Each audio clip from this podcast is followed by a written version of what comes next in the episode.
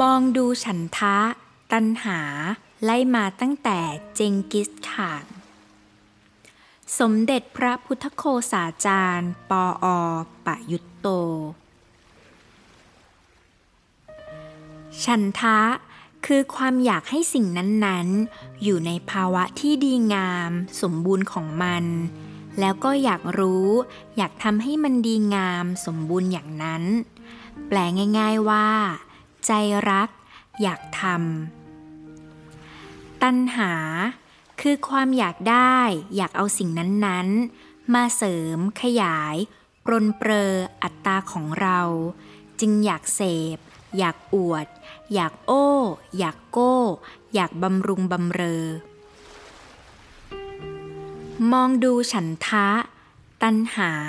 ไล่มาตั้งแต่เจงกิสข่าน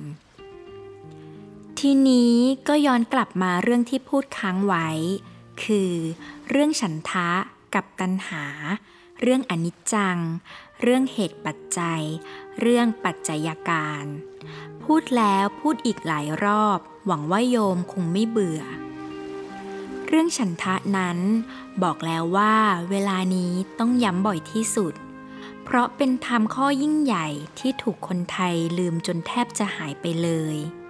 ก่อนจะขยายความต่อไป ก็ขอทบทวนหลักให้แม่นก่อน และจะให้แม่นก็ต้องเทียบกับตัณหาที่เป็นคู่ตรงข้ามกันฉันทะ คือความอยากให้สิ่งนั้นๆ อยู่ในภาวะที่ดีงามสมบูรณ์ของมัน แล้วก็อยากรู้ อยากทำให้มันดีงาม สมบูรณ์อย่างนั้น แปลง่าย ๆว่า ใจรัก อยากทำตัณหา คือความอยากได้อยากเอาสิ่งนั้นๆ มาเสริมขยายปรนเปรออัตตาของเรา จึงอยากเสพ อยากอวด อยากโอ้ อยากโก้ อยากบำรุงบำเรอ อยากสองอย่าง อยากให้สิ่งนั้นๆ อยู่ในภาวะที่ดีงามสมบูรณ์ของมัน อยากรู้อยากทำอะไรอะไรให้ดีงามสมบูรณ์ เท่ากับฉันทะ อยากให้ตัวได้เสพ ได้บำรุงบำเรอ อยากให้ตัวโก้เก๋ อยากอวด อยากโอ้ เท่ากับ ตัณหา อยากใหญ่โต อวดโอ้โก้เก๋นั้น ชื่อตรงคือเป็นมานะ แต่ในที่นี้เพื่อไม่ให้ซับซ้อนและยากแก่ผู้เริ่มศึกษา จึงรวมมานะไว้ในตัณหาก่อน เป็นคำเดียวโดยให้เข้าใจตามหลักว่า ภาวะตัณหาเป็นแดนเกิดของทิฏฐิ และมานะเป็นต้น ได้ยกตัวอย่างให้ฟังแล้วว่า คนมีฉันทะ ไปนั่ง ไปเดิน ไปดู ไปอยู่ที่ไหน ก็อยากให้ที่นั่นสะอาดเรียบร้อย ถ้าที่นั่นสกปรกรกรุงรังก็จะเก็บกวาดให้สะอาดเรียบร้อย เช่น หาไม้กวาด หาผ้า หาน้ำ มาปัดกวาดเช็ดถูจัดการจนสะอาดเรียบร้อย แต่คนที่ไม่มีฉันทะ จะถูกตันหาถ่วงไว้ ดึงไว้ ไม่อยากไปทำอะไรให้เหน็ดเหนื่อย ขี้เกียจ ได้แต่รอว่า เมื่อไหร่จะได้กิน จะได้เสพอะไรอะไรให้อร่อย แล้วก็จะได้นอนให้อุตุสุขโข ถ้าจะให้คนที่เป็นลูกน้องตันหามากวาดบ้าน ก็ต้องล่อด้วยรางวัลว่า เธอกวาดบ้านตรงนี้นะ เสร็จแล้วจะให้ขนม หรือให้ของนั่นของนี่ เขาจึงจะฉวยไม้กวาดมากวาดบ้าน แต่คนที่กวาดบ้านเพื่อเอารางวัลนนี้ เราต้องคุมให้ดี เพราะเขาจะเอารางวัล เขาจะไม่ตั้งใจกวาด จะสะอาดหรือไม่ เขาไม่สนใจ จึงต้องคอยตรวจ คอยคุมให้ดี ไม่เหมือนคนที่กวาดด้วยฉันทะ เขาอยากให้สะอาด ถึงไม่มีใครคุม เขาก็กวาดเต็มที่ ได้พูดไว้อีกตัวอย่างหนึ่ง ซึ่งง่ายๆ ใกล้ตัวคือ คนมีฉันทะนั้น ไม่ว่าจะไปประสบพบเห็นเกี่ยวข้องกับอะไร ก็อยากให้สิ่งนั้นอยู่ในภาวะที่ดีงามสมบูรณ์ หรือดีเต็มที่ของมัน เช่น จะกินอาหาร เขาก็นึกถึงร่างกายว่า จะกินให้ร่างกายนี้แข็งแรง มีสุขภาพดี ไม่มีโรค แล้วร่างกายนี้จะได้อยู่ดี และช่วยให้เล่าเรียนศึกษาทำงานต่างๆ ได้ผลดีไปหมด เขาก็จึงเลือกกินอาหารที่มีคุณค่าเป็นประโยชน์จริง ๆ ไม่กินของที่บั่นทอนสุขภาพ และกินในปริมาณที่พอดีกับความต้องการของร่างกาย นี่คือกินด้วยฉันทะ ทีนี้ก็มาดูคนที่กินด้วยตัณหา คนที่เป็นลูกน้องตัณหา กินอย่างไรก็กินเอาอร่อยอย่างเดียว บางทีก็กินอวด โก้ ดูแต่ว่าให้เป็นของชอบมีรสชาติ จะเป็นประโยชน์หรือเป็นโทษอย่างไรก็ช่างมัน และไม่สงสารร่างกายนี้เลย กินจนท้องแน่น ท้องอืด บางทีแทบลุกไม่ขึ้น กินไปกินมาสุขภาพไม่ดี บางทีมีโรคตามมาด้วย จะเห็นว่าคนมีฉันทะจะกินอาหาร โดยมองเห็นเหตุปัจจัย เป็นสายสืบทอดต่อๆกันว่า กินอาหารอย่างนี้ให้พอดีแค่นี้แล้ว ร่างกายจะแข็งแรง มีสุขภาพดี ไม่มีโรคภัย แล้วร่างกายที่ดีนี้ก็จะช่วยให้ไปเล่าเรียนศึกษาทำงานทำการได้ผลเต็มที่ เรียกเป็นทางการว่า รู้จักประมาณในการบริโภค นี่คือ ฉันทะมากับปัญญา แต่คนที่กินด้วยตัณหาไม่มองอะไรยาวไกลออกไป นึกแค่ว่าจะได้อร่อยปาก เต็มท้องเท่านั้น นี่คือตัณหามากับอวิชชา เอาแหละ ทบทวนกันแค่ได้หลักไว้ แล้วก็ได้บอกรายละเอียดอะไรๆมามากแล้ว ทีนี้ก็มาว่ากันต่อไป ตก เติม พระพุทธเจ้าทรงมีฉันทะไม่ลดถอยเลย อ้อ ฉันทะที่พูดมาเรื่อยๆนั้น เดี๋ยวก็ข้ามจุดนั้น เดี๋ยวก็ข้ามแง่นี้ คือตกหล่นไปนั่นเอง คราวที่แล้วก็ลืมบอกไปแง่หนึ่ง คือ ฉันทะนี้เป็นพุทธธรรมอย่างหนึ่ง ในพุทธธรรม 18 ประการ ก็มาเติมเรื่องที่ตกหล่นไปนี้เสียก่อน คือ พระพุทธเจ้าทรงมีพระคุณอีกชุดหนึ่งที่เราไม่ค่อยรู้กัน เรียกว่า พุทธธรรม 18 พุทธธรรมคืออะไร พุทธธรรมแปลได้สามอย่าง คือ 1. แปลว่าธรรมที่พระพุทธเจ้าทรงแสดง นี่ก็คือคำสอนของพระพุทธเจ้า 2. แปลว่าธรรมที่ทำให้เป็นพระพุทธเจ้าได้แก่ บารมีสิบ 3. แปลว่าธรรมคือคุณสมบัติของพระพุทธเจ้ามี 18 ข้อ ฉันทะนี้เป็นพุทธธรรมอย่างหนึ่งในคำแปลที่สามคือเป็นคุณสมบัติประจำพระองค์อย่างหนึ่งของพระพุทธเจ้า ได้แก่ ทรงมีฉันทะไม่ลดถอยเลยคำบาลีว่า นัตถิ ฉันทัสสะหานิ มีฉันทะไม่ลดถอยอย่างไร คือ พระพุทธเจ้าทรงมีฉันทะ ทรงปรารถนา ทรงต้องการทำให้คนมีความสุข หลุดพ้นไปจากความทุกข์ ให้เขาเป็นคนดี มีจิตใจดี มีปัญญา รู้เข้าใจธรรม ให้เขาเป็นคนที่สมบูรณ์ ฉันทะนี้พระพุทธเจ้าทรงเต็มเปี่ยม ตลอดเวลาไม่ลดถอยเลย ในพระหฤทัยนั้น พระพุทธเจ้าทรงมีพระมหากรุณาธิคุณ ทรงปรารถนาจะช่วยสรรพสัตว์ให้พ้นทุกข์ แล้วพระมหาการุณาธิคุณนั้น แสดงออกมาในการปฏิบัติด้วยฉันทะนี้ คือ เสด็จไปเพียรพยายามทำให้สำเร็จตามนั้น ฉะนั้นจึงมีพุทธกิจประจำวันว่า พอใกล้สว่างก่อนเสด็จออกไปบินทบาท พระพุทธเจ้าทรงตรวจดูคนสัตว์ที่สามารถและยังไม่สามารถบรรลุธรรม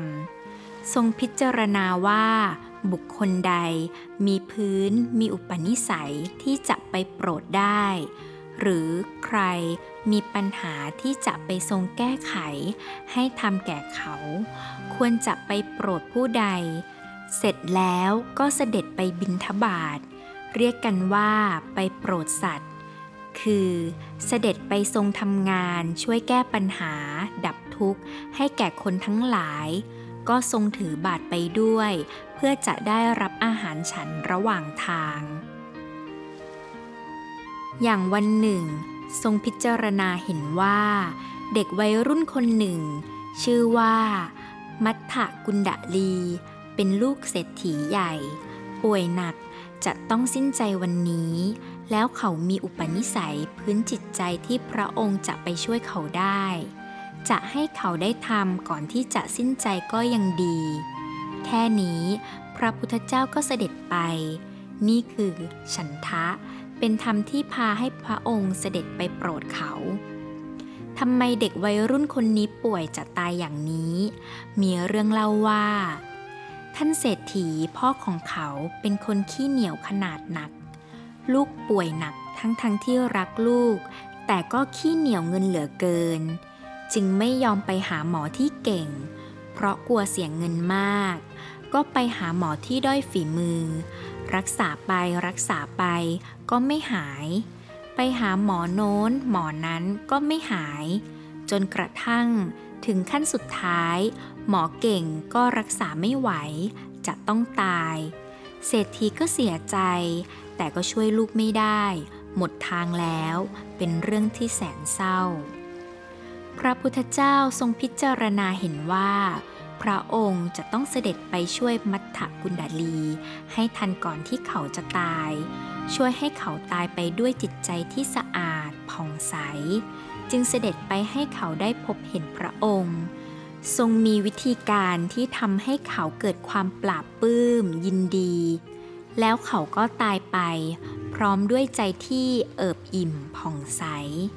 และตอนนั้นก็เลยเป็นโอกาสให้พระองค์ได้โปรดเศรษฐีพ่อด้วย ทรงแก้ความขี้เหนียวของเขาทำให้เศรษฐีเปลี่ยนไปกลายเป็นคนมีใจกว้าง รู้จักทำบุญบำเพ็ญประโยชน์ ช่วยเหลือคนทุกยากทั้งหลายต่อไป คราวหนึ่ง ระพุทธเจ้าทรงพิจารณาเห็นชาวนาคนหนึ่ง ซึ่งอยู่ไกลออกไป ว่าเขามีพื้นจิตใจ มีปัญญา พร้อมเป็นทุนดี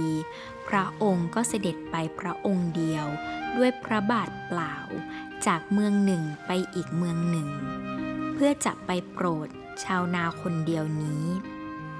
ที่ว่ามานี้เป็นตัวอย่างของการทรงมีธรรมที่เรียกว่า ฉันทะ ไม่ลดถอย คือเสด็จไปทำสิ่งที่ดีงามถูกต้องทำให้คนได้ทำได้ปัญญา รู้จักแก้ปัญหา และเจริญก้าวหน้าต่อไปได้ พระองค์ทรงทำเต็มที่อย่างนี้จึงเรียกว่า นัตถิฉันทัสสะหานิ คือมีฉันทะไม่ลดถอย เป็นคุณสมบัติของพระพุทธเจ้า ที่เราควรจำกันไว้ ถ้าพวกเรามีคุณสมบัตินี้ จะดีอย่างไร ก็ลองคิดกันดู ฝรั่งยังนัวเนียเรื่อง ambition ใครแยกฉันทะกับตัณหาได้ ก็เดินหน้าไปเลย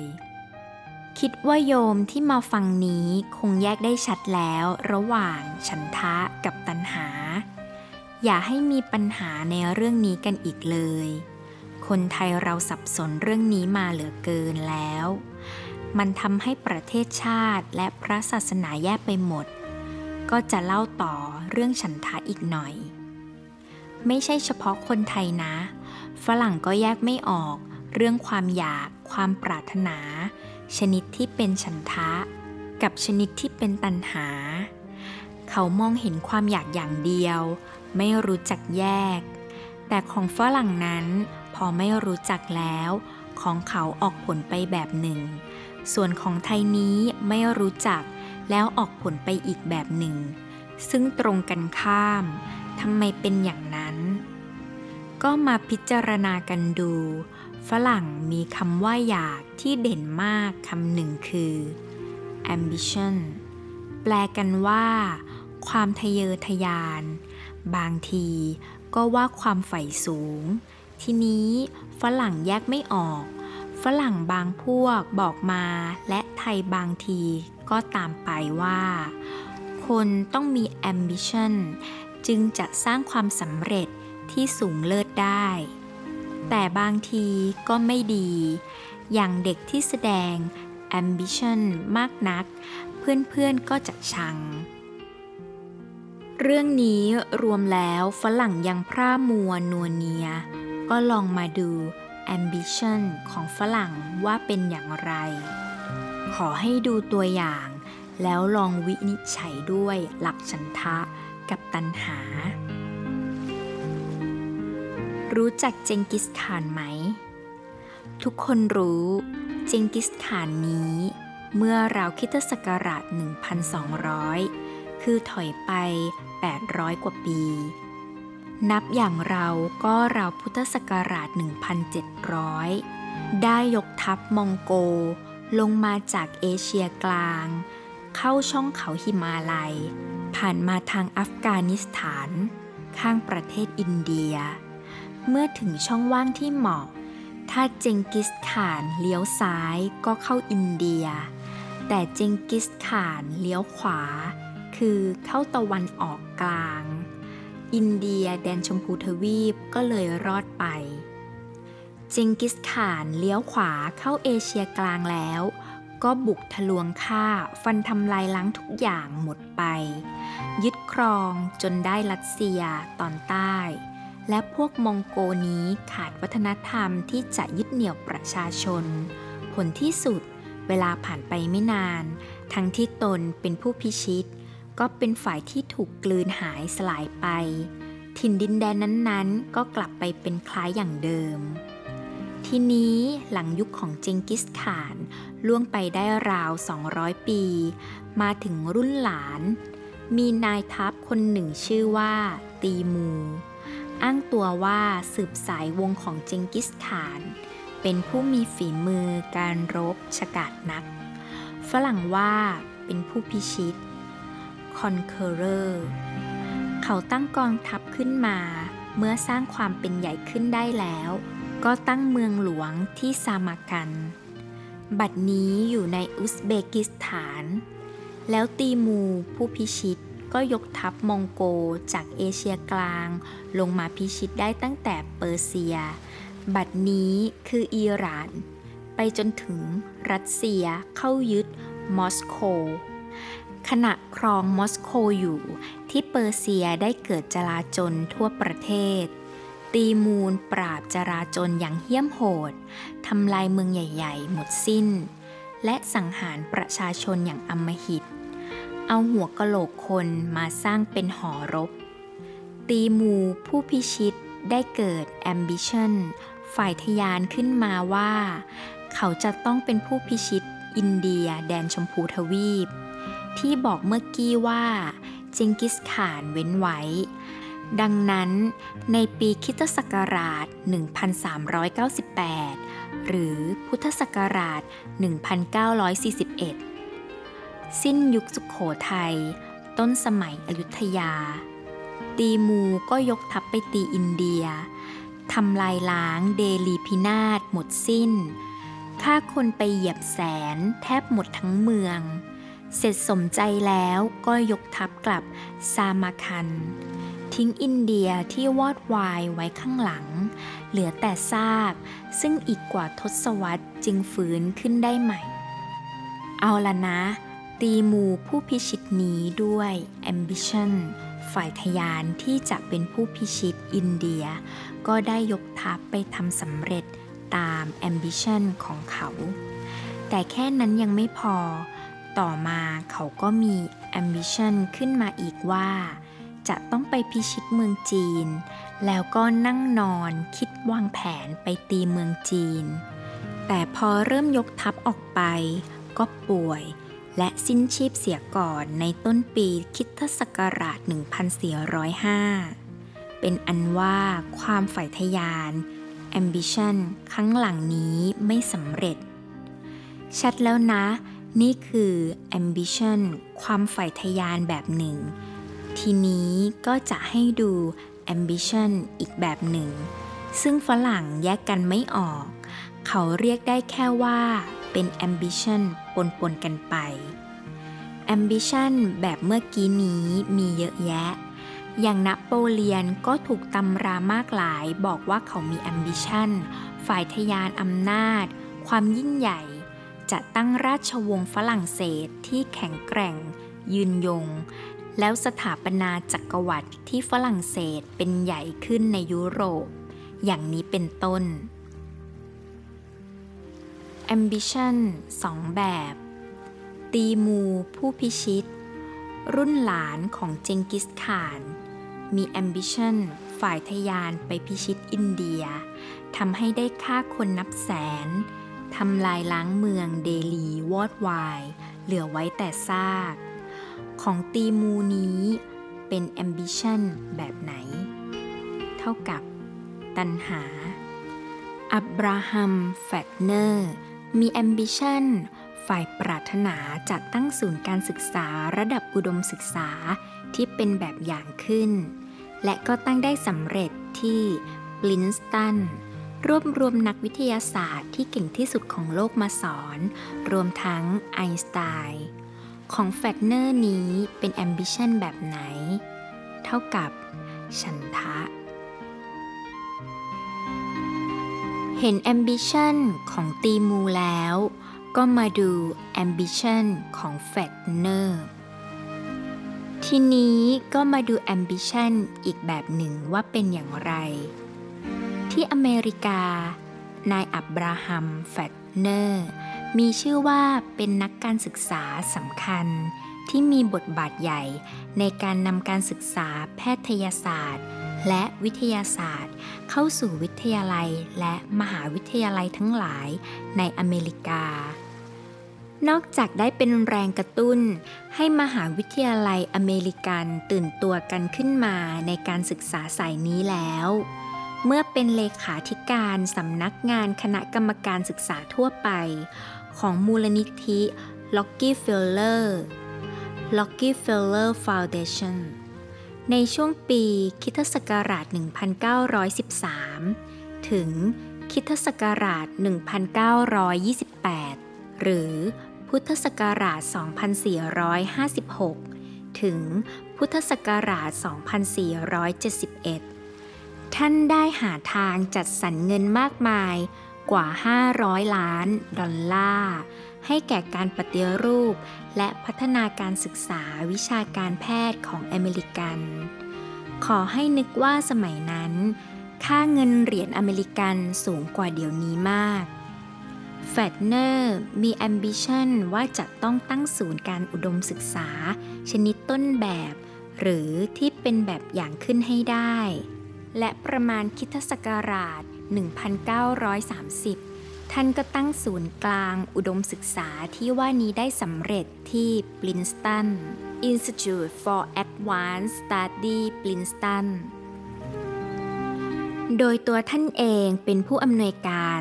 แล้วก็รวบรวมนักวิทยาศาสตร์ที่เก่งที่สุดของโลกมาสอนที่นี่หลายคน และในปีคริสตศักราช 1933 ไอน์สไตน์อัลเบิร์ตไอน์สไตน์ซึ่งหนีภัยฮิตเลอร์จากเยอรมนี ก็มารับตำแหน่งสอนประจำที่นี่ อันเป็นเหตุการณ์สำคัญที่เด่นดังทีเดียว นี่ก็เป็นความใฝ่สูงที่เรียกว่า ambition ถ้าแปลให้เบาๆ ก็คือความมีใจรักอยากทำขอให้นึกหาตัวอย่างมาเทียบดู ที่เมืองไทยนี้ การที่มีโรงพยาบาล และเกิดคณะแพทยศาสตร์ที่เสียรีราชขึ้นได้ ก็เพราะท่านผู้ใหญ่ที่มี ambition ปรารถนาจะให้ประชาชนคนไทย เป็นอยู่ดีมีความสุข ในยามทุกข์ยากเจ็บไข้ ก็ให้มีโรงพยาบาลที่จะรับเข้ามาดูแล รักษาพยาบาล มีโรงเรียนแพทย์ มีมหาวิทยาลัยแพทย์ ที่จะได้มีคุณหมอ มีพยาบาลมากขึ้น เก่งขึ้น ที่จะช่วยเหลือประชาชน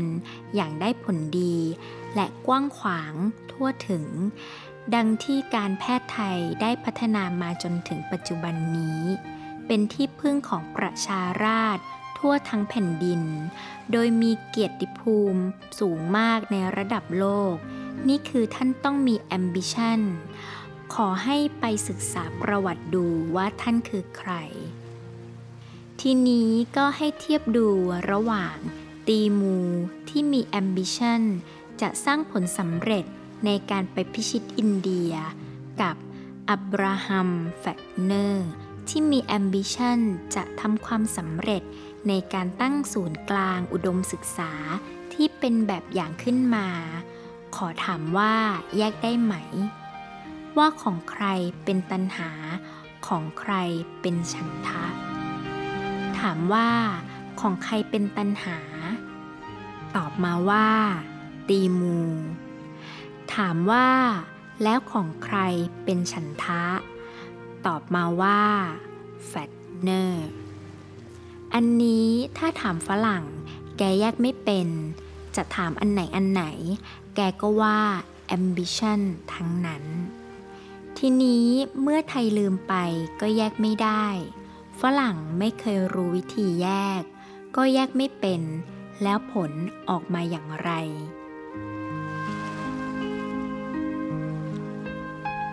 คนไทย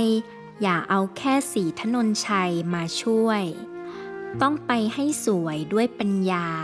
ที่เอาฉันทะมาใช้ด้วย ผลปรากฏว่าฝรั่งนั้นไม่มีอะไรมายัง้ง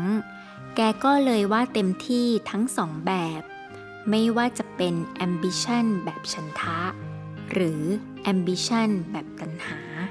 ฝรั่งแยกไม่ถูกด้วย และไม่มีอะไรมายั้งด้วย ไม่ว่าจะไปทางฉันทะ หรือไปทางตัณหา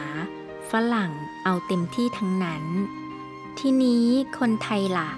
ก็อย่างที่ว่ามาแล้ว คนไทยนี้ลืมไปแล้ว ถึงขั้นไม่รู้จักฉันทะ รู้จักแต่ตัณหา ไม่ว่าอยากอะไร เอาเป็นตัณหาหมด แล้วพระก็บอกว่าให้ละตัณหา จึงอยากอะไรไม่ได้ทั้งนั้น ตกลงว่าอยากอะไรไม่ได้นะ เป็นตัณหา ก็อยากไม่ได้ เพราะกลัวจะเป็นตัณหา นี่ก็แยกไม่ออกเหมือนกัน ก็ไม่เอาทั้งฉันทะทั้งตัณหาสิ นี่ไปอีกทางหนึ่ง ซึ่งตรงข้ามกับฝรั่ง เอาละสิ คนเรานี้ถ้าไม่มีความอยากจะเป็นอยู่ได้อย่างไร จะทำอะไรให้เกิด ให้มี ให้เจริญ ให้พัฒนาได้อย่างไร อย่างนี้ก็แย่แล้วสิ ทีนี้จะทำอย่างไรดี ก็อยู่กันไปพร่าพร่ามัวมัว ต่อมาก็มีคนหัวดีคือ คนไทยนี่เก่งนะ เรื่องเลี่ยง เรื่องหลบ อย่างที่ว่าคนไทยที่นิยมสีถนนชัย ก็มีคนที่ว่าจะโดยรู้ตัวหรือไม่ก็ไม่ทราบ ได้หันไปใช้วิธีสีถนนชัยทำอย่างไรรู้ไหม ก็ปรากฏว่าไปไปมามา ในเมืองไทยนี้ ได้มีการแยกเรื่องออกไป เป็นทางโลก ทางธรรมโยมทั้งหลายคงได้ยินกันมาแล้ว พอแยกอย่างนี้แล้วก็บอกว่า ความอยากนี้เป็นตัณหา ทางธรรมก็ลดไปละไป พวกพระพวกไปวัด ต้องลดต้องละตัณหา ส่วนชาวบ้านคนทั่วไปอยู่ทางโลก ไม่เกี่ยว ก็ว่ากันไปตามสบาย ข้อแตกต่างระหว่างไอทีเพื่อเสพ และไอทีเพื่อศึกษา สร้างสรรค์ เวลานี้มีมือถือมีสมาร์ทโฟนกันทั่ว หลายคนใช้มันเพื่อเสพ เอาแต่เล่น หาความสนุกสนานบันเทิง หยุดเสพ เลิกสนุก ก็นอน รุ่งนี้พรุ่งนี้กี่วันกี่วัน ก็ได้แต่เล่นสนุกอยู่อย่างนี้ ไม่ก้าวไปไหน ให้เขาล้อได้ว่า ว่าหยวนอยู่ในวัฏสงสารถถ้าใช้มันเพื่อศึกษา แล้วทำการสร้างสรรค์ ก็จะมีการพัฒนาได้ก้าวหน้าไปทุกวัน นี่ก็หมายความว่า เมื่อแยกทางโลกทางธรรมแล้วคนไทย ก็เลยบอกว่า พวกเราชาวบ้านนี้อยู่ทางโลก ไม่ใช่ทางธรรม ที่ต้องลด ต้องละตัณหา ไม่ต้องคิดอะไรหรอก พวกเราต้องมีความอยาก มีตัณหาไปเถอะ ชาวบ้านก็ปล่อยตัณหาว่ากันเต็มที่เลย แล้วในวัดเอง พระก็พร่าพร่ามัวมัวไม่ชัดเจนแยกออกมาไม่ได้ว่า ฉันทะเป็นอย่างไร ก็ทำอะไรอะไรกันไปเรื่อยๆเฉยๆ ไปไปมามาในเมืองไทยนี้ ฉันทะหายไป อย่างน้อยก็เลือนราง คนไทยอยู่กับความอยากแบบเดียว ปล่อยตัวให้แก่ตัณหา ด้านตัณหาว่ากันเต็มที่ ส่วนฉันทะจะมาเองบ้าง ก็ได้แค่พร่าพร่ามัวมัวไม่ค่อยมีกำลัง หรือไม่ก็ก้ำก้ำกึ่งกึ่งครึ่งครึ่งกลางกลางทั้งสองอยาก ส่วนฝรั่งนั้นเอาเต็มที่ทั้งสองอยาก ทั้งฉันทะ ทั้งตัณหา แล้วผลเป็นอย่างไร ก็ดูก็เห็นกันได้เอง อย่างเวลานี้โลกเข้ายุคไอทีมาชักจะนานแล้ว ฝรั่งได้พัฒนาไอทีเจริญไปไกล มีมือถือ มีสมาร์ทโฟน แล้วตอนนี้คนไทยก็มีปัญหาหนักกับสมาร์ทโฟน ฝรั่งและบางชาติอื่นเขาเป็นผู้ผลิต คนไทยเป็นผู้บริโภค หรือเป็นนักบริโภค ขอให้คิดดู ฝรั่งที่พัฒนาสมาร์ทโฟนขึ้นมาได้นี้ ต้องเป็นคนที่มีฉันทะ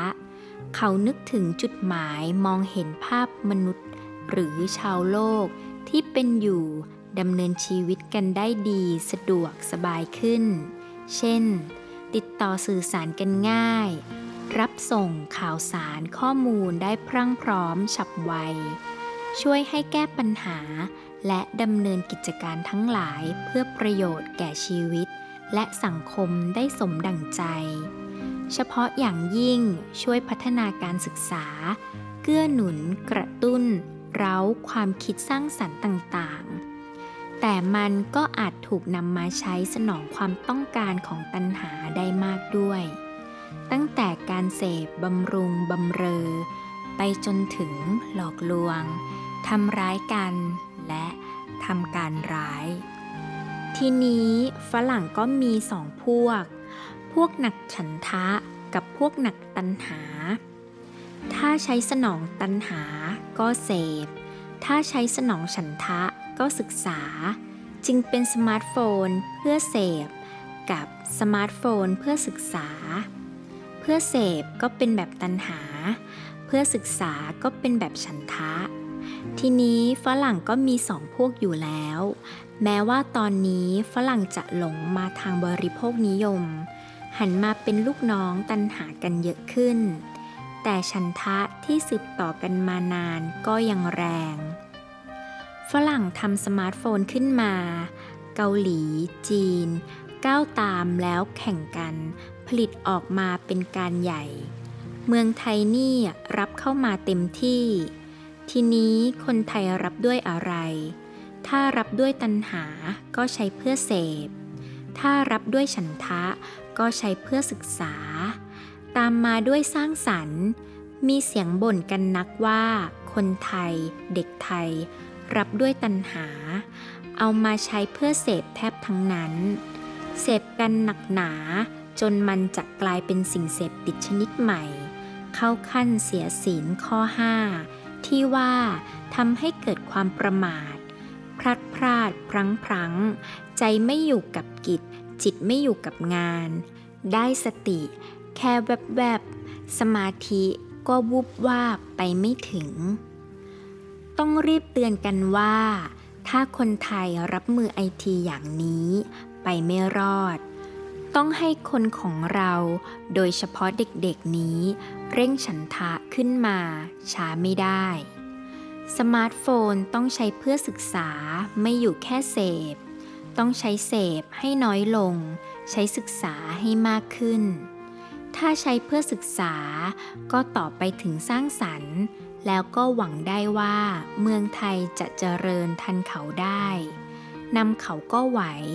แต่ถ้าเอาแค่เพื่อเสพสนองตันหาก็จบ ได้แค่เป็นเหยื่อเขาเท่านั้น ที่ว่านี้เป็นตัวอย่างหนึ่ง เอามาเล่าให้ฟัง ถ้าเรามีความรู้เข้าใจเฉียบคม แยกฉันทะตันหาได้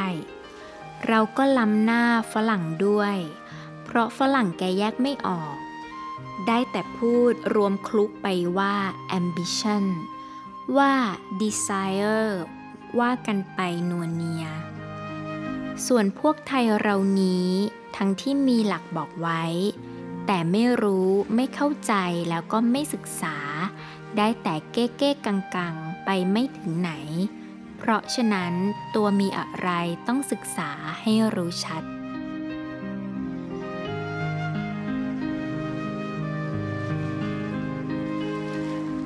ฉันทะมา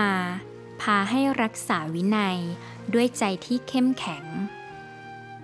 เรื่องฉันทะวันนี้ว่าจะเอาแค่นี้ แต่เมื่อพูดถึงสมาร์ทโฟน ก็เห็นว่า คนไทยที่ถูกนินทาว่าไม่ค่อยจะมีวินัยกันอยู่แล้วนี้ มาถึงยุคไอทียิ่งขาดวินัยกันใหญ่ ปกครองตัวเองแทบไม่ได้เลย ในด้านชีวิตกิจส่วนตัวก็คุมตัวไม่ได้ ไม่เป็นตัวของตัวเอง ทั้งที่รู้อยู่แก่ใจว่าไม่ควรชักจะมากไป จะเกินไปแล้ว จะหยุดไม่ได้ อยากดูนั่น อยากดูนี่ ยังใจไม่อยู่ เพราะเสพติดมือถือเสียแล้ว คืนวันผ่านไป ชีวิตวุ่นวายกับการหาช่องสนองตันหา แทนที่มีไอทีจะทวีปัญญา กลับถอยหลังไปให้คำโบราณแค่ไขได้ว่า หมดเวลาไปกับเรื่องขี้หมูราขี้หมาแห้งถ้าไม่หมกมุ่นเสพเรื่องบันเทิง ก็เรื่อยเปื่อยปล่อยตัวปล่อยใจ วินัยหายไป จะรักษาเวลา จะจัดวาระอะไรก็ไม่ได้ เมื่อบังคับใจตัวเองไม่ได้ จิตใจก็อ่อนแอลงไปลงไป ในด้านสังคม เมื่อคนก้มหน้า ตาเห็นแค่ตัวเอง อยู่กับโลกของตัวในมือถือ ก็แทบมองไม่เห็นใครอื่น แม้แต่คนที่อยู่ด้วยกันใกล้ชิดกัน ถ้าหนักนักก็ตั้งแต่ในครอบครัว ไม่ต้องพูดถึงว่าจะดูแลกัน แม้แต่จะเหลียวแลก็ยาก ทั้งที่อยู่กันมากมาย ฝูงชน พลุกพล่าน จอแจ แต่ละคนก็โดดเดี่ยว ไม่เอาใจใส่ใครอื่น ไม่มีวินัย ไม่มีใจเอื้อเฟื้อในการอยู่ร่วมกัน แม้แต่ขึ้นไปบนรถโดยสารสาธารณะ ตัวจะกีดจะกั้นจะขวางใครอื่น ก็ไม่คำนึงที่จะใส่ใจ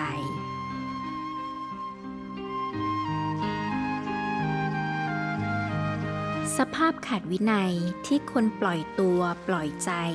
แล้วแต่ตัณหาจะพาไปอย่างนี้ ฟ้องถึงความอ่อนแอในจิตใจของคน และก็จะเป็นความอ่อนแอของสังคมพร้อมไปด้วย แล้วถ้าขืนปล่อยไว้ทั้งคนและสังคม ก็จะยิ่งอ่อนแอเสื่อมคุณภาพลงไป นี่คือ ถ้าเป็นตามตัณหาก็ไม่เอาเหตุผลอะไร เอาแค่ให้ตัวได้เสพสมอยาก แล้วลงนอน คนก็หมดวินัย จิตใจก็อ่อนแอ แต่ในทางตรงข้าม ถ้าได้ฉันทะมานำ คนจะต้องการวินัย และใจจะมีกำลังเข้มแข็ง ดังว่าแล้วคนมีฉันทะนั้น พอใจจะได้เห็นทุกสิ่งทุกอย่างหมดจดสดใส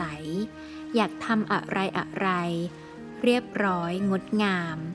ให้ทุกหน่วยทุกส่วนเข้าที่เข้าลำดับ เข้ารูปสมดุลลงตัว เป็นองค์รวมที่สมบูรณ์ เช่น ให้ชีวิต ให้ชุมชน ให้สังคม เป็นอยู่และดำเนินไปอย่างถูกต้อง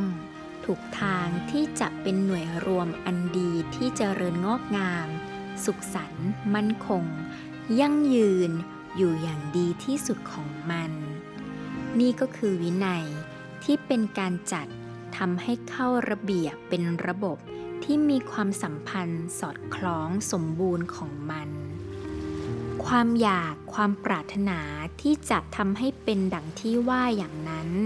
ทำให้เกิดมีกำลังความเข้มแข็ง เพราะฉันทะเป็นตัวนำหน้า พาให้เพียรพยายามเต็มที่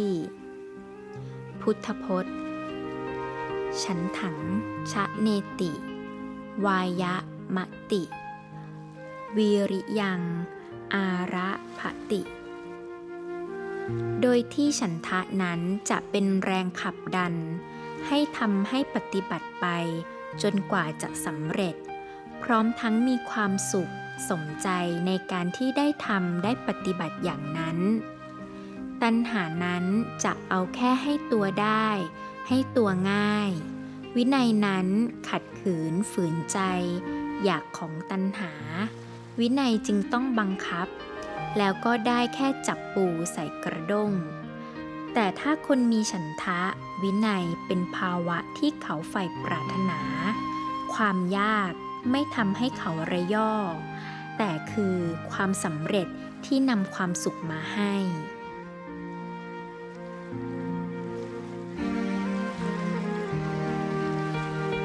ไม่อยู่แค่อนิจจัง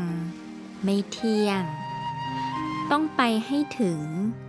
มันเป็นไปตามเหตุปัจจัย ทีนี้หันไปเรื่องอนิจจังกับเหตุปัจจัยต่ออีก บอกแล้วว่า หลักอนิจจังนี้สำคัญมาก อนิจจังที่ว่าไม่เที่ยง เกิดแล้วดับไป มีอาการคงตัวอยู่ไม่ได้ เมื่อคงอยู่ไม่ได้ ก็เปลี่ยนแปลงไป ที่มันเกิดดับ เปลี่ยนแปลงไปอย่างนี้ มันมีความสัมพันธ์กัน มันก็เป็นปัจจัยแก่กัน ดังนั้นที่ว่าสิ่งทั้งหลายไม่เที่ยง เปลี่ยนแปลงไปนี้ จึงเป็นการเปลี่ยนแปลงไปตามเหตุปัจจัย เมื่อรู้ความจริงของธรรมชาติอย่างนี้แล้ว คนที่มีปัญญาก็จึงศึกษาเหตุปัจจัย เมื่อหวังผลดี ก็คิดว่าอะไรเป็นเหตุปัจจัย ที่จะทำให้เกิดผลดี แล้วก็นมัสการพิจารณา สืบสาวเหตุปัจจัย เมื่อมองเหตุปัจจัยทั้งหลายแล้ว ก็เลือกทำเหตุปัจจัย ที่จะทำให้เจริญงอกงามเกิดผลดี ส่วนอันไหนเป็นเหตุปัจจัย ที่จะทำให้เกิดความเสื่อมมนสิการรู้เข้าใจ ใช้ปัญญาตรวจดูรู้ชัดแล้ว ก็เลิกละกำจัดแก้ไขเหตุปัจจัยนั้น นี่คือมีชีวิตอยู่ด้วยปัญญา นี่คือจุดสำคัญที่ต้องชี้ชัดไว้ มิใช่ว่าพอสิ่งทั้งหลายไม่เที่ยงแล้วก็ไม่รู้จะทำอย่างไรได้ สิ่งทั้งหลายไม่เที่ยงนะ มันเกิดมาแล้วก็ต้องเปลี่ยนแปลง ดับหายหมดไป เราก็ได้แต่นอนอย่างเดียว อย่างที่ว่าในคราวที่แล้ว การที่คิดแค่นี้ ก็เพราะไม่รู้ไม่เข้าใจธรรม คือหลักความจริงที่ว่า การที่สิ่งทั้งหลายไม่เที่ยง เปลี่ยนแปลงไปนั้น มันเปลี่ยนแปลงไปตามเหตุปัจจัย ฉะนั้นอย่าหยุดแค่ไม่เที่ยง ต้องไปให้ถึงเหตุปัจจัย แล้วกระบวนการของเหตุปัจจัย ก็จะเป็นตัวบอกว่าเราควรทำอะไร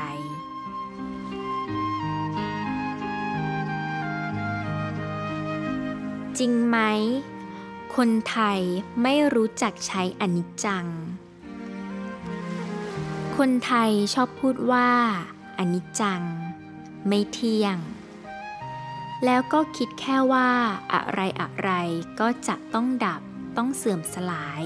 หายสิ้นหมดไป เราทำอะไรไม่ได้ ก็ต้องปล่อยมันไป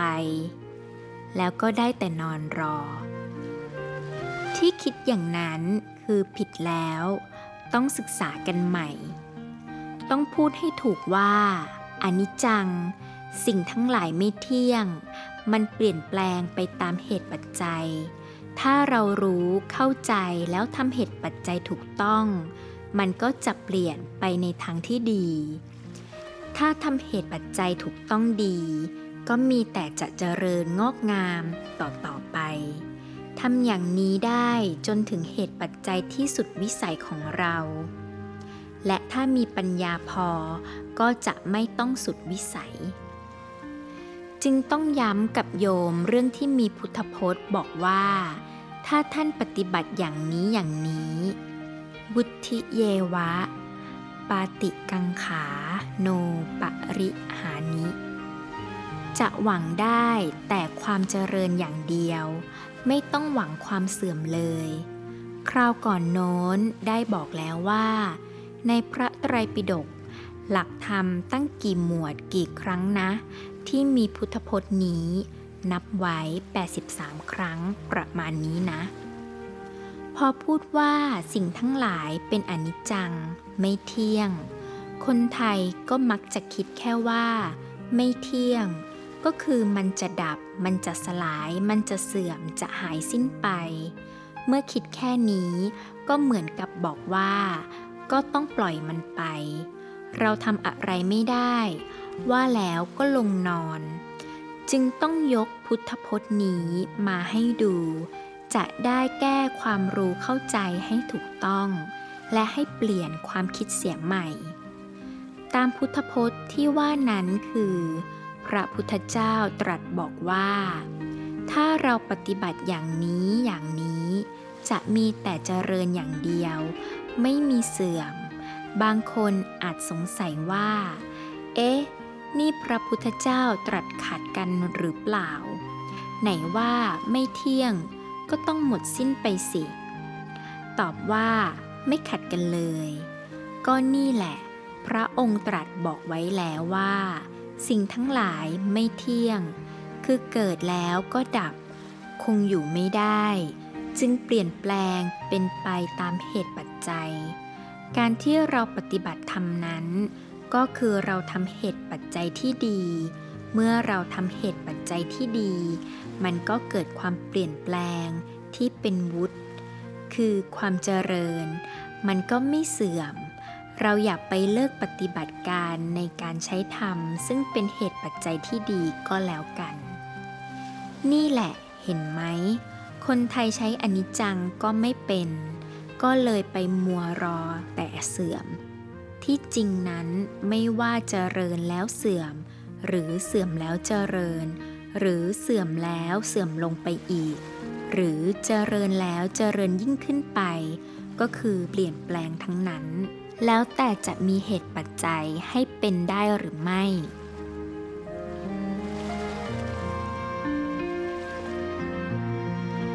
เมื่อสิ่งทั้งหลายเปลี่ยนแปลงไปตามเหตุปัจจัยที่เรียกว่า ปัจจัยาการ คืออาการที่เป็นไปตามปัจจัยนี้ มนุษย์ก็ต้องมีต้องใช้ปัญญา เมื่อเกิดมีปัญญารู้เข้าใจ มองเห็นว่าการกระทำอันนี้ เป็นเหตุปัจจัยที่จะให้เกิดผลดีที่น่าปรารถนาอย่างนั้นอย่างนั้น ก็จะเกิดฉันทะขึ้นมา โดยมีใจรัก อยากทำกรรมทำการอันนั้น ดังนั้น การใช้ธรรมปฏิบัติธรรมโดยรู้เข้าใจระบบเหตุปัจจัยที่พระพุทธเจ้าตรัสไว้ แล้วนำมาใช้ประโยชน์ จึงเป็นเรื่องที่จะต้องย้ำกันให้มาก ที่ว่าพระพุทธเจ้าตรัสรู้นั้น ก็คือทรงรู้แจ้งปกิจจสมุปบาท หรือปัจจัยาการ และปัจจยักไข หรือภาวะสิ้นปัจจัย ดังที่พระองค์หลังตัสรู้แล้ว ได้ตรัสเมื่อเสวยวิมุตติสุขว่า เราได้รู้อวิชชาปัจจยา สังขารา เป็นต้น และรู้ความดับแห่งปัจจัย เมื่อตัสรู้กระบวนการทั้งสองสายนี้แหละ จึงได้เป็นพระพุทธเจ้า แต่เวลานี้เราไม่สนใจกันเลยในเรื่องปักกิจจสมุปบาท เรื่องปัจจัยาการ เรื่องกระบวนเหตุปัจจัยนี้ทที่เป็นหลักสำคัญที่สุดในพระพุทธศาสนา วันนี้พูดต่ออีกหน่อย เรื่องปัจจัยยังมีแง่มุมซับซ้อนอีกมาก ที่ว่าสิ่งทั้งหลายเป็นขบวนของปัจจัย ดังที่ว่า อวิชชาปัจจยาสังขารา สังขาระปัจจยาวิญญาณัง ชะรามะระนัง โสกะปริเทวะทุกขโทมนัส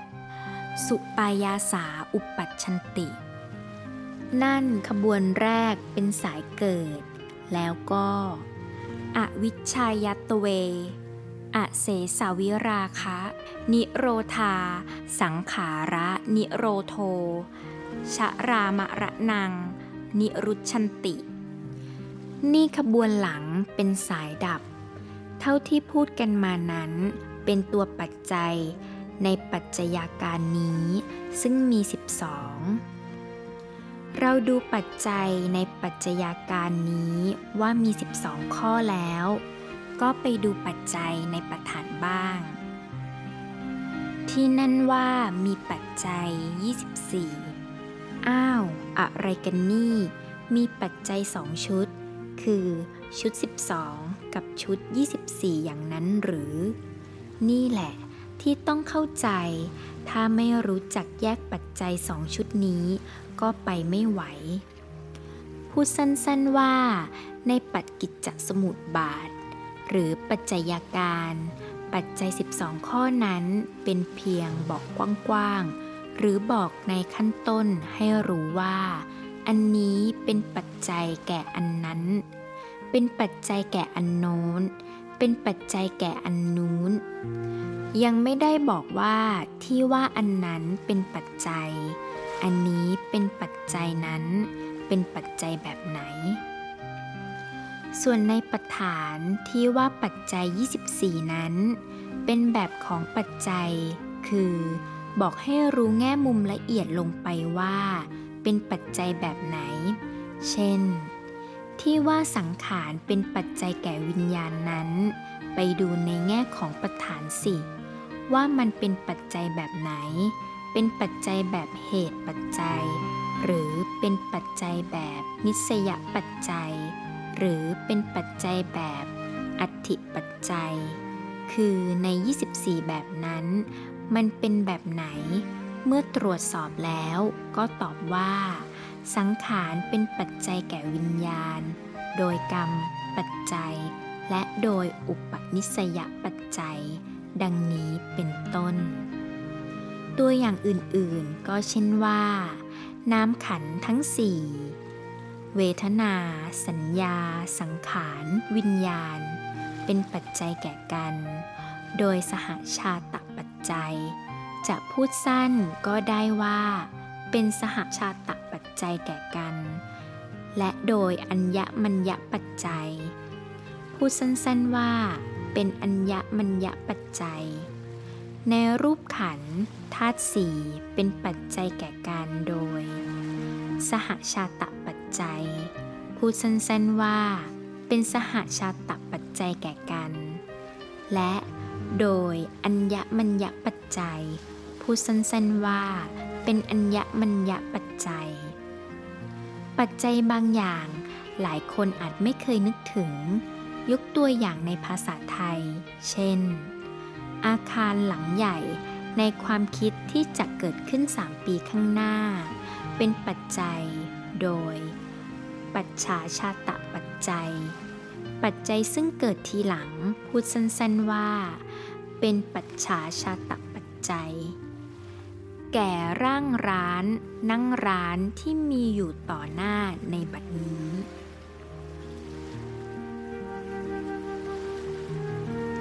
จากปัจจัยอนเนกได้ผลอันหนึ่ง จากปัจจัยหนึ่งหนึ่งเกิดผลหลากหลาย ทีนี้มาดูลึกลงไปอีกในหลักเหตุปัจจัยนี้ ที่จริง ลัทธิอื่นที่ถือหลักเหตุปัจจัยก็มี แต่มิใช่เป็นหลักการที่พระพุทธศาสนายอมรับ คือคนจำนวนมาก หรือส่วนมาก เมื่อมองเหตุปัจจัย ก็มักมองแค่ว่า เออ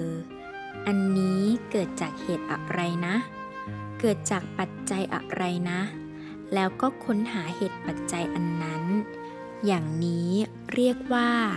ลัทธิเหตุเดียวผลเดียว ภาษาพระเรียกว่า เอกการณวาดซึ่งยังเป็นมิจฉาทิฏฐิทำไมล่ะ ก็ถือหลักเหตุปัจจัยแล้วนี่ จะเป็นมิจฉาทิฏฐิได้อย่างไร ก็ตอบว่า พระพุทธศาสนาไม่ได้สอนอย่างนั้น คราวที่แล้วก็ได้ยกตัวอย่างง่ายๆ เช่นว่า จะปลูกต้นไม้ เราเอาเม็ดมะม่วงไปใส่ลงในดินเท่านั้น ต้นไม้จะขึ้นมาไหม ก็ไม่ขึ้น ต้นไม้จะขึ้นมาได้ต้องมีปัจจัยต่างๆ หลายอย่างพรั่งพร้อม เช่น น้ำปุ๋ย ออกซิเจน อุณหภูมิที่เหมาะ เยอะแยะหมด กว่าต้นมะม่วงจะงอกขึ้นมาได้ นี่คือผลอันหนึ่ง เกิดจากปัจจัยหลากหลาย มิใช่ว่าผลอันหนึ่งจะเกิดขึ้นได้ด้วยเหตุอันเดียว อย่างหลักกรรมนี้ คนจำนวนมากก็ไม่เข้าใจ มองผลกรรมกันไม่ถูกต้อง เพราะไปคิดตามหลักเหตุเดียวผลเดียวที่เป็นมิจฉาทิฏฐิ ที่เรียกว่า เอกการณวาดนั้น จึงขอบอกหลักไว้ในตอนนี้ก่อนว่า ผลอันหนึ่งเกิดจากปัจจัยหลากหลาย การที่จะให้ผลเกิดอย่างหนึ่งขึ้นมาได้นั้น มีปัจจัยที่จะต้องประกอบพรั่งพร้อมมากหลาย เป็นอเนกทีเดียว ที่ว่ามานี้ เรามองดูผลอันเดียวว่า เกิดจากปัจจัยมากหลายพรั่งพร้อมกัน แต่นั่นยังไม่พอ ตอนนี้เรามองดูผลอันเดียว โดยจ้องอยู่ที่ผลที่เราต้องการ เราก็จะเอาจะนึกถึงแต่ผลที่ตัวต้องการนั้นอันเดียว ที่ว่ามาจากปัจจัยหลากหลายนั้น แต่เราลืมไปว่า ในบรรดาปัจจัยทั้งหลายที่ประกอบกัน ให้เกิดผลอันเดียวที่เราต้องการ และจ้องจะเอาอยู่นี้ เราไม่ได้มองดูปัจจัยแต่ละตัวแต่ละตัว แต่ละอย่างแต่ละอย่าง ที่ส่งผลออกมา พอเราหันไปตั้งใจดูก็เห็นว่า ปัจจัยแต่ละอย่างแต่ละตัวแต่ละตัว ก็ทำให้เกิดผลตัวละหลายอย่าง นี่ล่ะ ในขณะที่ผลอันหนึ่งเกิดจากปัจจัยหลากหลายนั้น ปัจจัยหนึ่งปัจจัยหนึ่ง ก็ส่งผลมากมายเป็นอเนกด้วย อย่างเรื่องปลูกต้นไม้เมื่อกี้ เราว่ามีปัจจัยมากหลายส่งผลให้เรามีต้นไม้ แต่นี่คือเรามองแค่ผลอันเดียว ที่เราต้องการคือต้นไม้ แต่ที่จริงในขณะที่เกิดต้นไม้นั้น ปัจจัยทั้งหลายที่ส่งผลให้เกิดต้นไม้ขึ้นมานั้น แต่ละอย่างแต่ละอย่างของมัน ก็ส่งผลอะไรต่ออะไรออกไป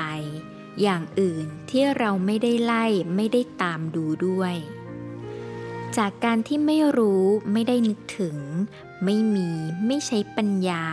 ที่จะไล่ตามดู ให้ทันให้ทั่ว ให้ถึงระบบเหตุปัจจัยที่ว่า ผลหนึ่งผลหนึ่งเกิดจากปัจจัยหลากหลาย และผลหลากหลายเกิดจากปัจจัยหนึ่งปัจจัยหนึ่งนี้ มนุษย์พัฒนากันไป ได้ความเจริญขึ้นมา แต่ก็ได้ทำให้เกิดปัญหาแก่โลกนี้ ทั้งแก่ชีวิตและแก่สังคมมากมาย เพราะไม่รู้ทั่วถึงความจริงนี้ และมัวแต่มุ่งผลอันเดียวที่ตัวต้องการ ก็ไประดมทำเหตุปัจจัยของผลนั้นให้พร้อม เสร็จแล้วพอได้ผลที่ต้องการ ก็หยุด โดยไม่ได้ดูว่า บรรดาปัจจัยที่ส่งผลให้เกิดสิ่งนี้ แต่ละปัจจัยนั้น มันได้ส่งผลอย่างอื่นที่ร้ายที่ดีอะไรอะไรออกไปบ้าง เหตุปัจจัย ระวังอย่าติดกับดัก ลัทธิเหตุเดียวผลเดียว รู้หลักเหตุปัจจัยให้ถูกต้องว่า ผลหนึ่งผลหนึ่งเกิดจากปัจจัยหลากหลาย และปัจจัยหนึ่งปัจจัยหนึ่งให้เกิดผลมากมาย ผลหลากหลาย ปัจจัยอเนก ในระบบนิเวศ มนุษยชาติได้ประสบปัญหาใหญ่ในด้านสิ่งแวดล้อม ที่พึงตระหนักรู้ อย่างเรื่องสำคัญคือปัญหาในระบบนิเวศ แต่ก่อนนั้นมนุษย์ไม่รู้ไม่เข้าใจ มองไม่เห็นปัญหา จนกระทั่งได้ประสบโทษภัยที่รุนแรง จึงเริ่มตื่นตัวกันขึ้นมา กรณีที่เด่นดังมากคือเรื่อง DDT ซึ่งเป็นยาฆ่ามาแมลงยอดนิยมมาตั้งแต่ยุคสงครามโลกครั้งที่สอง ได้ผลชะงักนัก ในที่ประชุมนี้คงแทบไม่มีใครเกิดทัน ในยุคนั้นไม่ว่าไปที่ไหน ก็ได้ยินพูดถึง DDT มีกันเรียกได้ว่าทุกบ้าน ต่อมานานไม่น้อยจึงค่อยๆรู้ว่า เจ้า DDT นี้ร้ายนัก เข้าหลักที่ว่าปัจจัยหนึ่งเดียวส่งผลหลากหลาย เจ้า DDT นี้ไม่ใช่ฆ่าแมลงเท่านั้น มันส่งผลกระจายพิษภัยกว้างขวาง และสืบเนื่องยาวไกลออกไปในระบบนิเวศ ของธรรมชาติแวดล้อม ทั้งในอากาศ ในดิน ในน้ำและต่อทอดจากแมลงไปยังนก ไก่ ปลา ปู หมู จนถึงตัวคนเอง แถมเจ้าพวกแมลงกลับสร้างภูมิต้านทานได้ดีทำให้แมลงรุ่นใหม่ เก่งกล้าฆ่าไม่ค่อยตาย ในขณะที่คนยิ่งเสี่ยงภัย เสี่ยงตายมากขึ้น ในพวกปลาพวกสัตว์ที่อยู่ในวงจรอาหาร พากันเกิดโรคตายกันไป มีตัวอย่างเช่นต่อมาพบว่า นกกินปลาสำคัญ ชื่อว่าเพลิแกน มีจำนวนลดน้อย ร่อยหรอ เกิดใหม่ไม่ค่อยมี เพราะไข่ที่ออกมา เปลือกเปราะ เปลือกยุ่ยห่อหุ้มลูกนกไว้ไม่ได้ นกพันนี้ทำท่าจะสูญสิ้น จนถึงเหล่ามนุษย์เองก็พากันเสี่ยงที่จะเป็นมะเร็ง แล้วในช่วงต่อจากปีพุทธศักราช 2500 คนก็ตื่นกลัวภัย DDT จนหลายประเทศห้ามใช้ เช่น อเมริกา ห้ามในปีคริสตศักราช 1972 หรือพุทธศักราช 2515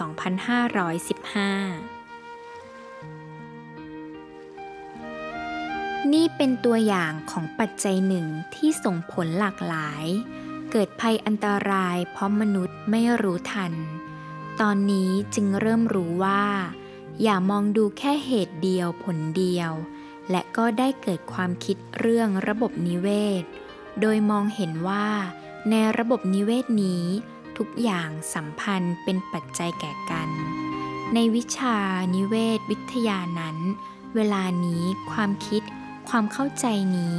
ขยายแพร่ไปมากแล้วและตื่นตัวกันขึ้นมาในการรักษาสิ่งแวดล้อม ตั้งแต่อนุรักษ์ทรัพยากรธรรมชาติ Conservation of Natural Resources ทั่วพิภพจบจักรวาล พึงผ่านพ้น เอกการณวาดมิใช่แค่ระบบนิเวศเท่านั้น แต่จะต้องเข้าใจทั้งโลกตลอดทั่วระบบจักรวาล ไม่ว่าอะไรต่ออะไร ตามหลักความจริงนี้ที่ว่า เหตุปัจจัยหนึ่งส่งผลหลากหลาย และผลอันหนึ่งเกิดจากปัจจัยมากมาย นี่ก็พูดไว้พอเป็นความรู้เข้าใจให้มองอะไรอะไรได้ถูกทาง ทีนี้ก็มาดูหลักธรรมอย่างปัจจัยาการที่ว่า อวิชชาปัจจยาสังขารา นี้ข้อแรกบอกว่าอาวิชชาเป็นปัจจัยแก่สังขาร และในข้อนี้ท่านก็บอกไว้ด้วย ไม่ให้เข้าใจผิดเป็นว่าอาวิชชาอย่างเดียวเป็นปัจจัยแก่สังขาร ถ้าเราเข้าใจอย่างนี้ ดีไม่ดีก็จะตกไปในลัทธิเอกการณวาดคือ ลัทธิเหตุเดียวผลเดียว พึงเข้าใจว่าที่พระพุทธเจ้าตรัสไว้ อวิชชาปัจจยาสังขารา สังขาระปัจจยา วิญญาณัง นั้นคือเป็นธรรมดาที่ว่า เวลาจะพูดจะสอนอะไรในเรื่องที่มีรายละเอียด ปลีกย่อย หรือมีรายการซับซ้อนมากมาย ก็จับหรือยกเอาข้อสำคัญ หรือจุดเด่นขึ้นมาบอก ให้จับหลักได้ก่อน โดยพูดให้ชัดออกมาเป็นอย่างใดอย่างหนึ่ง แล้วจึงอธิบายขยาย หรือแจกแจงรายละเอียดออกไป ทีนี้ในกรณีของปัจจัยาการก็คือ จับเอาปัจจัยที่เป็นตัวเด่นตัวประธานในกรณีนั้นกรณีนั้น ขึ้นมาตั้งเป็นหลัก อย่างในข้อ อวิชชาปัจจยา สังขารา ก็คือบอกว่า ในกรณีนั้น อวิชชาเป็นตัวการใหญ่ หรือเป็นปัจจัยประธาน แต่ยังมีปัจจัยอื่นอีกหลายอย่างที่รวมเป็นปัจจัย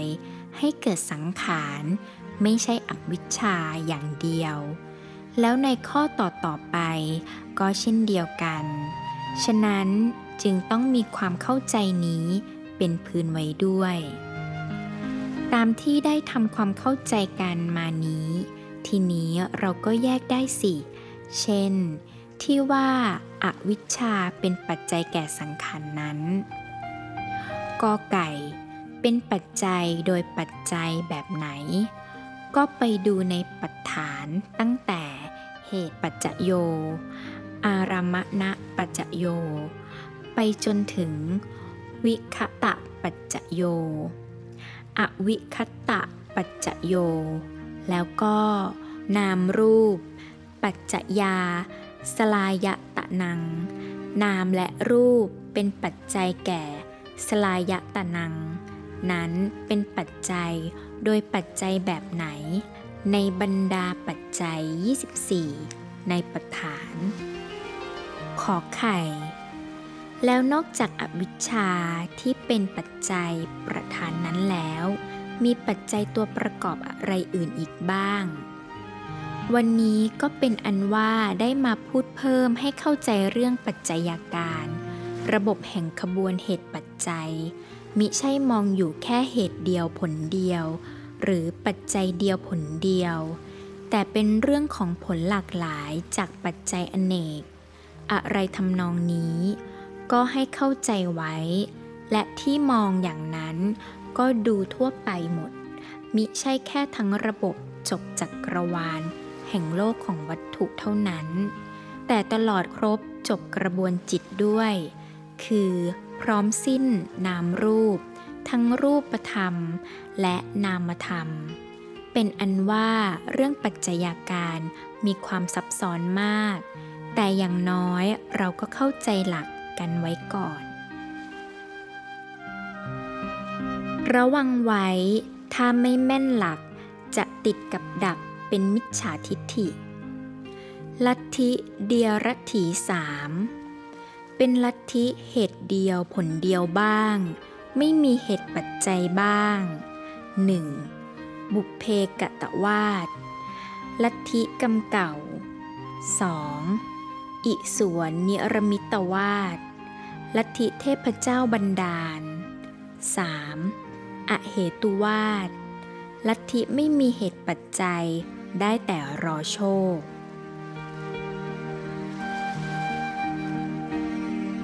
บิ๊กแบงจะลงในเอกการณวาดไหม ก็ดูกันไป ได้บอกแล้วว่า หลักผลหลากหลายจากปัจจัยอเนก หรือผลหนึ่งเกิดจากปัจจัยหลากหลาย และปัจจัยหนึ่งส่งผลมากมายนี้ เป็นการปฏิเสธ ลัทธิเหตุเดียวผลเดียว ที่เรียกว่า เอกการณวาดซึ่งเป็นมิจฉาทิฏฐิ คราวก่อนโน้นได้บอกแล้วว่า มีลัทธิเดียรถีซึ่งเป็นมิจฉาทิฏฐิสามพวก คือ 1. ปุเพกะตะวาดปุเพกะตะเหตุวาดหรือ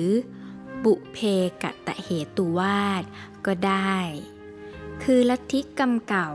ซึ่งถือว่า สุข ทุกข์ หรือมิใช่สุข มิใช่ทุกข์ ไม่ว่าอย่างใดที่บุคคลได้ประสบ ล้วนมีกรรมที่ทำไว้ในปางก่อนเป็นเหตุ การถืออย่างนี้เป็นลัทธินิครน ซึ่งเป็นมิจฉาทิฏฐิ ต้องแยกหลักกรรมของพระพุทธศาสนาออกมาจากลัทธิกรรมเก่านี้ให้ได้ คนไทยมากมายไม่ศึกษาธรรม แล้วก็หลงกันไปเป็นลัทธินิครน อึกอักก็กรรมเก่ากรรมเก่า ต้องแยกให้ได้ แล้วปฏิบัติให้ถูก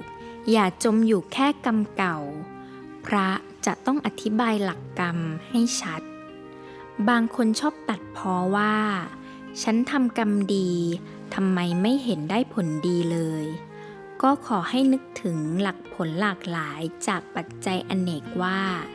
กรรมดีนั้นมีผลดีของมันแน่ แต่ผลดีที่เราจะเอานั้น ต้องอาศัยปัจจัยที่เกี่ยวข้องอย่างอื่นด้วย เราได้ทำมันพร้อมหรือเปล่า อย่างนี้เป็นต้น เมื่อรู้หลักที่แท้แล้ว จะได้ใช้ปัญญา แยกแยะ ตรวจสอบปัจจัยต่างๆ ให้เป็นไปตามความจริงของเหตุปัจจัย ไม่ใช่จะเอาผลที่ตนอยากได้ โดยมองดูแค่เหตุอันเดียว 2. อิสวนเนรมิตวาดคือลัทธิเทพผู้เป็นใหญ่บันดาล ซึ่งถือว่า สุข ทุกข์ หรือมิใช่สุข มิใช่ทุกข์ ไม่ว่าอย่างใดที่บุคคลได้ประสบ ล้วนเป็นเพราะการดลบันดาลของเทพเจ้า ลัทธินี้ก็เป็นเอกการณวาดคือถือหลักเหตุเดียวอย่างเดียว ได้แก่เทพเจ้า และเหตุเดียวนั้นก็เป็นมูลการ คือเป็นเหตุดั้งเดิม เป็นต้นกำเนิดอันเดียว พระพุทธศาสนาบอกว่า สภาวะธรรม สิ่งทั้งหลายบันดาล มิใช่มีมูลการ แต่มันเป็นขบวนปัจจัยการ อันเป็นระบบวัตตะ แห่งเหตุปัจจัยที่สัมพันธ์กัน 3. อเหตุวาดเรียกเต็มว่า อเหตุ อปัจจยาวาดคือ ลัทธิไม่มีเหตุไม่มีปัจจัย หรือลัทธิโชคชะตา ซึ่งถือว่า สุข ทุกข์ หรือมิใช่สุข มิใช่ทุกข์ ไม่ว่าอย่างใดที่บุคคลได้ประสบ ล้วนหาเหตุปัจจัยมิได้ แล้วแต่มันจะเกิด ถึงคราวมันก็เป็นไปเอง ปักกิจจะสมุดบาท หรือปัจจัยการ เรื่องกระบวนการของเหตุปัจจัยเหล่านี้ เป็นหลักที่สำคัญมาก เราควรฟื้นความรู้เรื่องนี้เอามาพิจารณากัน นักวิทยาศาสตร์สมัยใหม่ ก็สืบหากันนักหนาว่าจักรวาลนนี้มีต้นกำเนิดมาอย่างไร คิดค้นด้นหากันจนมาถึงเรื่องบิ๊กแบงจนได้เป็นทฤษฎีขึ้นมา แล้วก็อาจจะได้เป็นลัทธิมูลการอย่างหนึ่ง และอาจจะเป็นเอกการณวาดคือเป็นลัทธิที่ถือว่ามีต้นกำเนิดอันเดียวของสิ่งสรรโดยเอาบิ๊กแบงนี้เป็นจุดตั้งต้น แต่จนเดี๋ยวนี้ก็ยังไม่ได้คำตอบว่า ก่อนจะเกิดบึ้มใหญ่เป็นบิ๊กแบงขึ้นมานั้น มีอะไรเป็นอย่างไร ทีนี้มามองดูในพระพุทธศาสนามีคำว่ากับ กับก็ได้ กับหนึ่งคือวงจร ครบรอบที่โลกสลายแล้วเริ่มต้นใหม่ ซึ่งแยกเป็นสองส่วน คือ วิวัตกับ เป็นภาคคลี่ขยาย หมายความว่าตอนแรกเหมือนเป็นกรรมอย่างนี้ แล้วคลี่ขยายบานออกไป เมื่อคลี่คลายขยายบานเต็มที่ จบครบวิวัตกับแล้ว ก็เริ่มสังวัตกับ ม้วนกรรมหดเข้ามาจนหดไปหมด ก็ครบจบกับ แล้วก็คลี่คลายขยายบานออกไปใหม่ อันนี้ก็น่าจะเอาไปพิจารณากันสนุกสนุก เอาว่าตอนนี้เป็นวิวัตกับ คือระยะเวลาที่บิ๊กแบงบึ้มใหญ่ กระจายบานออกไป เดี๋ยวนี้ก็ยังกระจายขยายออกไปเรื่อยๆ นักวิทยาศาสตร์ก็ตอบไม่ถูกว่า ภาคที่มันระเบิด คลี่กระจายขยายบานออกไปนี้ จะสิ้นสุดเมื่อไหร่ รู้แต่ว่ามันกระจายบานออกไปเรื่อยๆ อย่างรวดเร็วมาก ทีนี้ถ้ามองตามวิถีของกับที่ว่านี้ เป็นไปได้ไหมที่ว่า ตอนนี้เป็นวิวัตกับ ต่อไปเมื่อวิวัตกับจบแล้ว ก็จะถึงช่วงสังวัตกับที่จะม้วนหดกลับเข้าไปอะไรอย่างนี้ ทฤษฎีบิ๊กแบงนั้นก็มีนักวิทยาศาสตร์ ที่ขยายความคิดออกไปว่า พอบิ๊กแบงบึ้มใหญ่ขึ้นมาแล้ว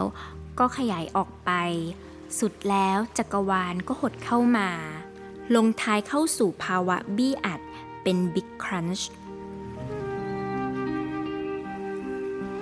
นี่คือ Big Bang ก็จะจบลงด้วย Big Crunch Feedman Universe อันนี้เพียงเอามาพูดให้ฟัง จะได้มีเรื่องเทียบกัน ไม่ต้องคิดอะไรมาก มองอนิจจัง ต้องให้ถึงเหตุปัจจัย คนที่รู้เข้าใจอนิจจัง ดูได้ที่นี่ 1. มีใจสงบ ผ่อนคลาย ใสสว่างด้วยปัญญา รู้เท่าทันธรรมดาของอนิจจัง และเหตุปัจจัย 2. ตั้งอยู่ในความไม่ประมาท ไม่มัวละเลงหลับไหล ไม่เสียโอกาส ไม่พลาดเวลา 3. ทำการตรงเหตุปัจจัย ใช้ปัญญาสืบค้นทำให้เกิดผลอันพึงหมาย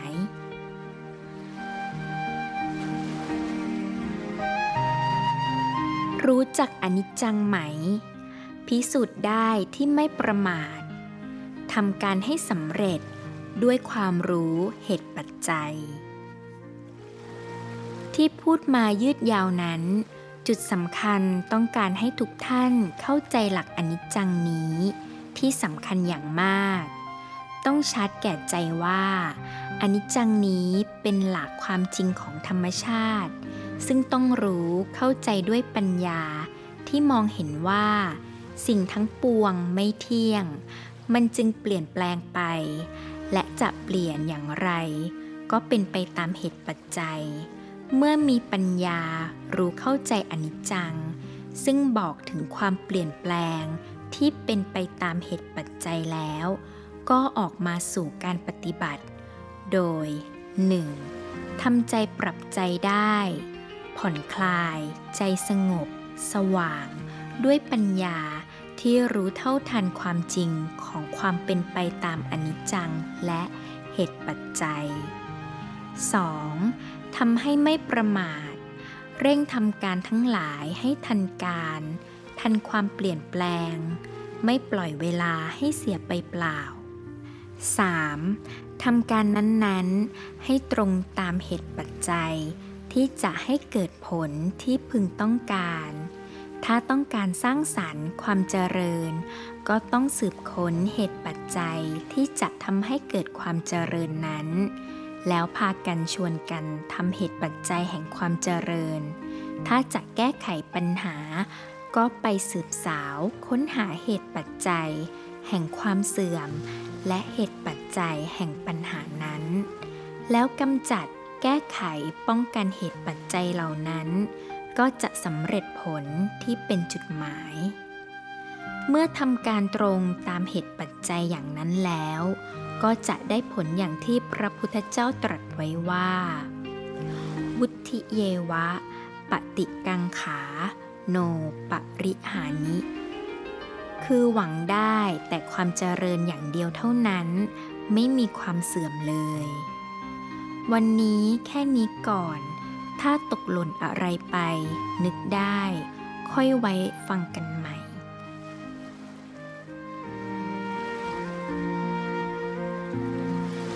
วินัยที่ตัณหาฝืนใจแต่ฉันทะไฟปรารถนา วินัยคือภาวะที่คนและบรรดากิจกรรม อยู่ในตำแหน่ง แห่งที่สัมพันธ์สอดคล้อง กันถูกลำดับขั้นตอน เข้าระบบเป็นหน่วยรวมที่จะเป็นอยู่ และดำเนินไปได้อย่างดีที่สุด เรียบร้อย งดงาม และมีความสมบูรณ์สำหรับตัณหา วินัยเป็นการบังคับ ซึ่งขัดขืนฝืนใจที่อ่อนแอ จะเอาแค่ให้ตัวได้ให้ตัวง่าย จึงทำได้ยากและเป็นความทุกข์ สำหรับฉันทะ วินัยเป็นภาวะดีงามที่ใฝ่ปรารถนา ใจจึงเข้มแข็งมีกำลังที่จะปฏิบัติให้สำเร็จ สมใจและได้ความสุข พุทธธรรม ธรรมคือคุณสมบัติของพระพุทธเจ้า 18 ประการ 1. ตถาคตไม่มีกายทุจริต 2. ตถาคตไม่มีวจีทุจริต 3. ตถาคตไม่มีมโนทุจริต 4. พระพุทธญาณไม่มีอะไรติดขัดในอดีต 5. พระพุทธญาณไม่มีอะไรติดขัดในอนาคต 6. พระพุทธญาณไม่มีอะไรติดขัดในปัจจุบัน 7. กายกรรมทั้งปวงของพระผู้มีพระภาคเจ้า คอยตามพระญาณ 8. วจีกรรมทั้งปวงของพระผู้มีพระภาคเจ้า คอยตามพระญาณ 9. มโนกรรม คอยตามพระญาณ 10. ไม่มีความเสื่อมฉันทะ 11. ไม่มีความเสื่อมวิริยะ 12. ไม่มีความเสื่อมสติ 13. ไม่มีการเล่น 14. ไม่มีการพูดพลั้ง 15. ไม่มีการทำพลาด 16. ไม่มีความผุนผลัน 17. ไม่มีพระไทยที่ไม่ขวนขวาย 18. ไม่มีอกุศลจิต